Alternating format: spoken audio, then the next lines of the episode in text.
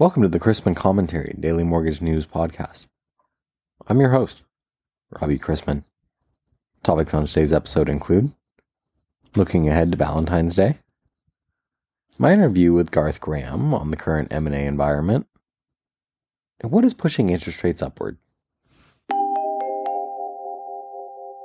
Today's podcast is presented by the Stratmor Group, the data-driven mortgage advisory at Stratmor, insights and knowledge are applied to guide mortgage clients to make sound strategic decisions and take actions that improve their success. To learn more, visit stratmorgroup.com. Tomorrow is Valentine's Day, traditionally associated with love.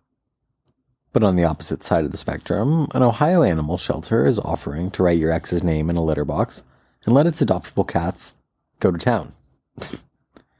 Someone there knows good PR. Did you know that some countries never know who won the Super Bowl? As the pre printed Philadelphia Eagles Super Bowl 2023 champs t shirts are shipped off to places like Guatemala or El Salvador, in this country, bond market traders and investors are focused on inflation. The Consumer Price Index report for January is tomorrow and is forecasted to show a 0.5% month over month rise, with energy prices higher again. The headline year over year inflation reading is expected to drop to 6.2% from 6.5% in December. We probably won't see inflation back in the 2% range unless the labor market softens considerably, and that's not evident. Too much inflation will keep the Fed increasing rates to slow it down. An unexpected low level of inflation should be greeted with jubilation that the Fed's measures are working. Stay tuned. For today's interview, I wanted to welcome back to the show M&A expert Garth Graham to talk about just that. What's been going on in the M&A space? I should ask, since you're such a Bruce aficionado, mm-hmm. on Thunder Road, is it Mary's dress sways or Mary's dress waves? it's uh, Mary's dress sways. That's yeah, I think I, I agree with you because dresses don't really wave; dresses sway. Right. So grammatically, right. that would be correct.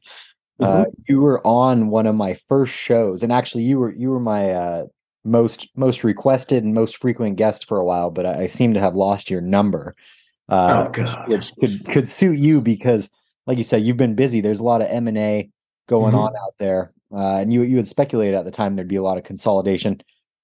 Talk to me about what's happened in the last, I guess, you know, 23 months or or, or more more recently. What's been going on? Uh, sure. What you're kind of predicting for this year? Yeah, yeah. Well, the, the funny part there is uh, two years ago when I was on, it was March 2021.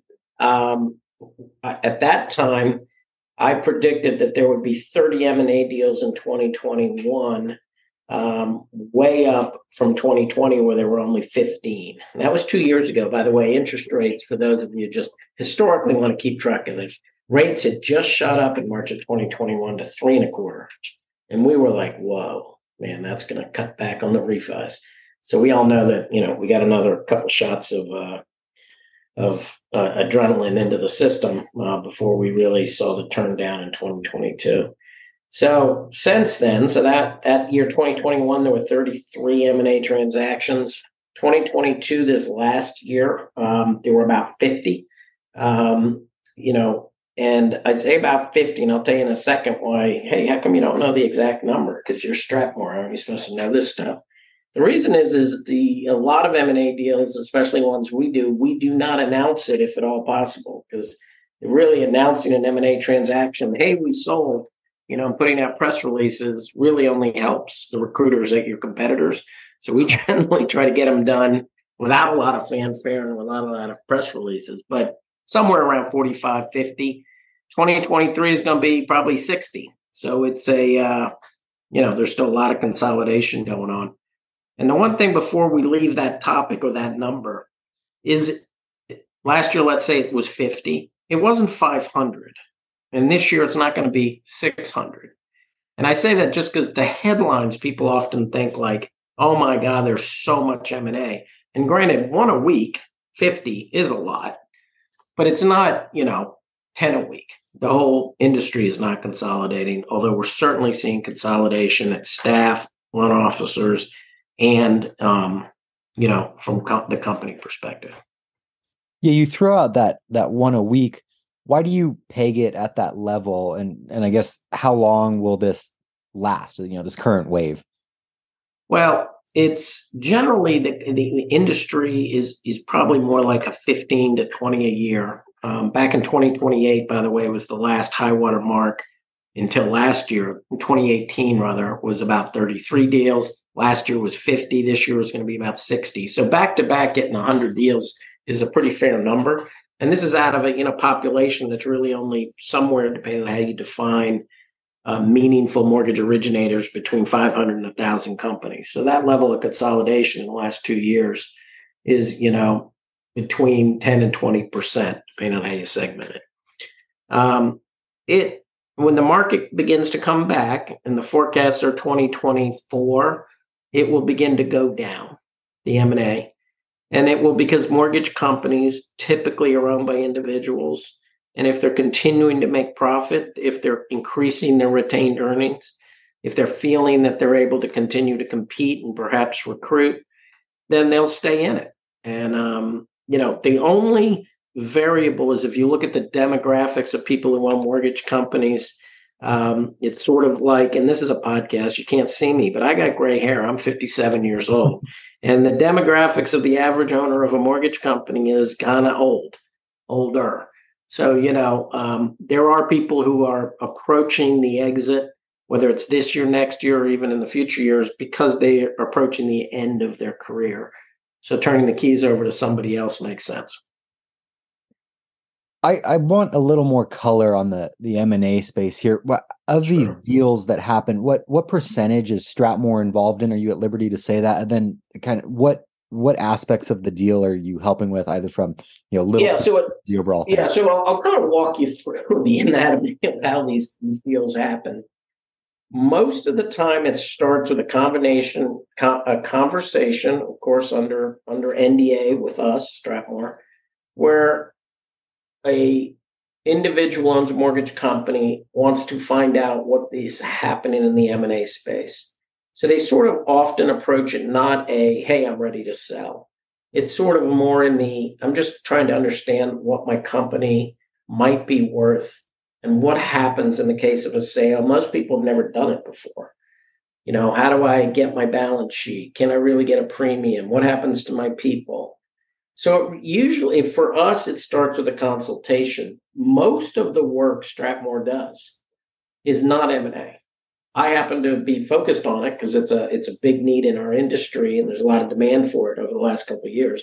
But most of what we do is is not M&A. Most people we talk to in any M&A context don't sell. So it starts as a consultation, what are my options and an education and that's really the way we approach it. So then it's sort of okay, I, I could be interested.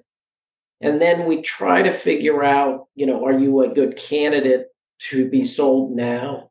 Some cases, there's things that sellers ought to shore up um, inconsistency in compensation plans, any concerns around compliance, you know, that type of thing. But in some cases, you know, it's really a, a, a function of can you keep the band together and this does this really make sense for you? And thus, will someone value you and how much might they value you? And thus, would you be able to, you know, financially, does it make sense? And the good deals, and like I said, a lot of them, you know, people say, yeah, I don't think I want to do it. And, you know, right now in the market, the way it is right now, and with so much pressure, people are coming into three buckets. You know, I want to invest, and there's plenty of buyers. By the way, we have like 20 companies we've are involved with in M&A transactions with buyers right now. I mean, there's 20 very active buyers in the marketplace. And so they are interested in acquiring production and also, in other words, growing into a down market. So that's one category. They're investing. They want to buy. The other company category is people who want to sell. And, you know, I think my company may be worth more to someone else, and therefore I'd be willing to take my chips off the table and get what I can for it. And the third, which is a totally reasonable bucket, is hold. Hold is reasonable, meaning I'm going to ride my way through it. As long as these the owners of the company understand the financial implications of that, meaning your retained earnings may go down. If you have a couple quarters where you don't make money, you may have to take some money that you've taken out in previous years and put it back into your mortgage company. And the third one is not being naive that the loan officers or branches are doing their own calculus related to what's the best option for me. So if a big branch or region left, how much damage would that be to your value? And don't assume that those branches and regions aren't thinking the same thing. So, you know, everyone's sort of making the I'm investing, I'm exiting, or I'm holding. And, you know, not to get into poker metaphors, um, that's really, you know, sort of the decisions that everybody's got to make in this sort of market. Well, I'm going to throw out an old adage, and that that is that it's better to sell when you can rather than when you have to. And so I, I think the the logical question here is in this current environment, are people still making money selling their company? I mean, a lot of the value of mortgage companies is, is the servicing portfolio or the you know the, right. the, office chairs rather you know because the people can can move at a at a drop of a hat. Yeah, so I would answer this way. Um, absolutely people are still getting premiums. The last deals that we have done um, in December all had premiums, uh, last three of them. And premium meaning you're getting an upfront amount of money in addition to the fact you get your balance sheet. The reason, and a lot of people say, well, you know, and these sellers on a lot of these deals aren't making money right now. 80% of mortgage companies in the third and fourth quarter did not make money other than in servicing.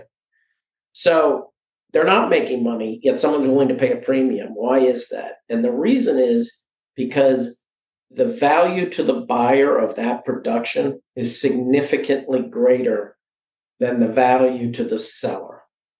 And that really, and you hate to do it because we should be empathetic when I use terms like synergy and cost saves, that that really means people. But the buyer can buy a production, a billion dollar franchise, and not take the corporate staff. And the corporate staff is secondary HR, risk, technology, all of that.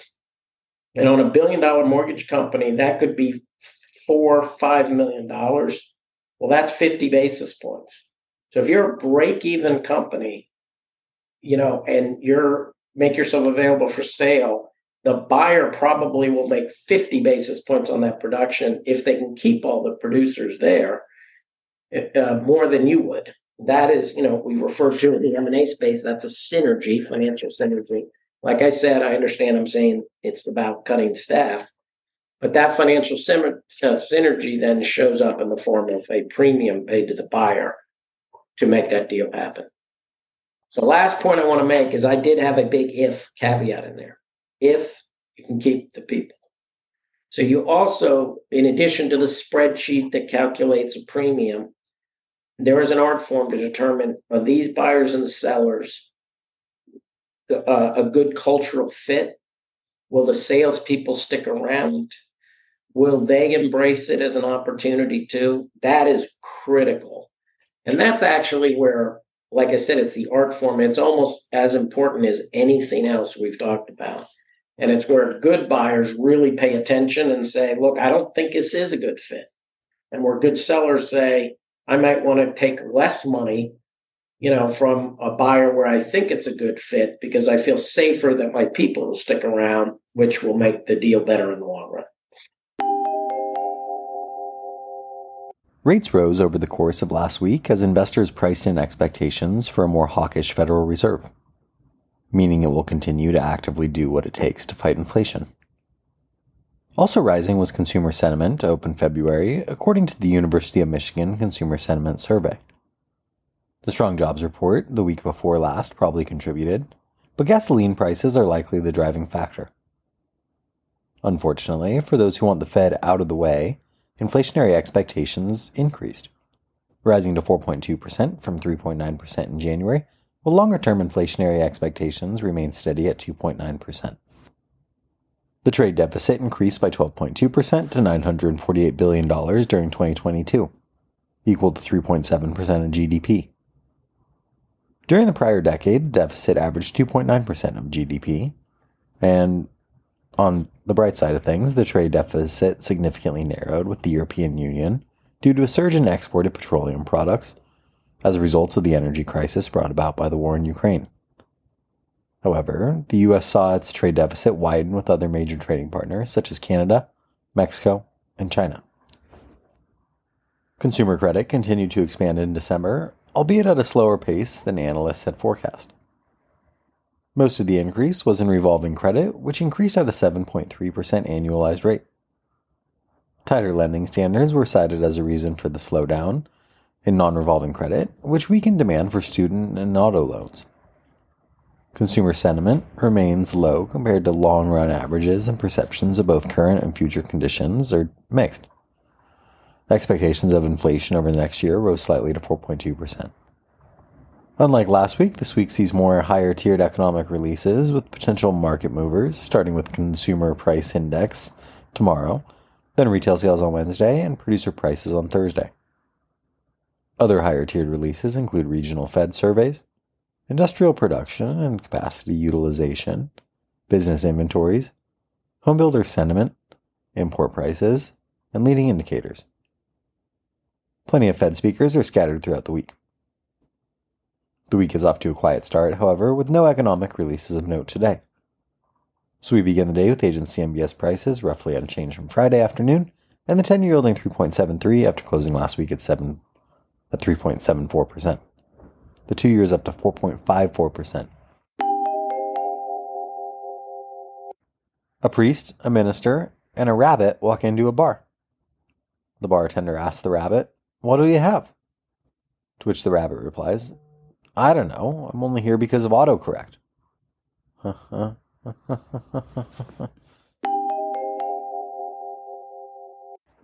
Thanks again to today's podcast sponsor, the Stratmor Group, the data driven mortgage advisory. At Stratmor, insights and knowledge are applied to guide mortgage clients to make sound strategic decisions and take actions that improve their success.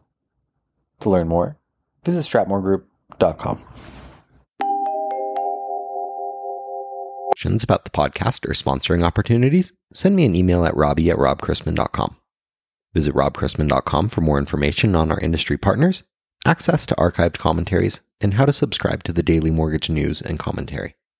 To listen to or download past episodes of this podcast, search Mortgage News on any platform you get your podcast from.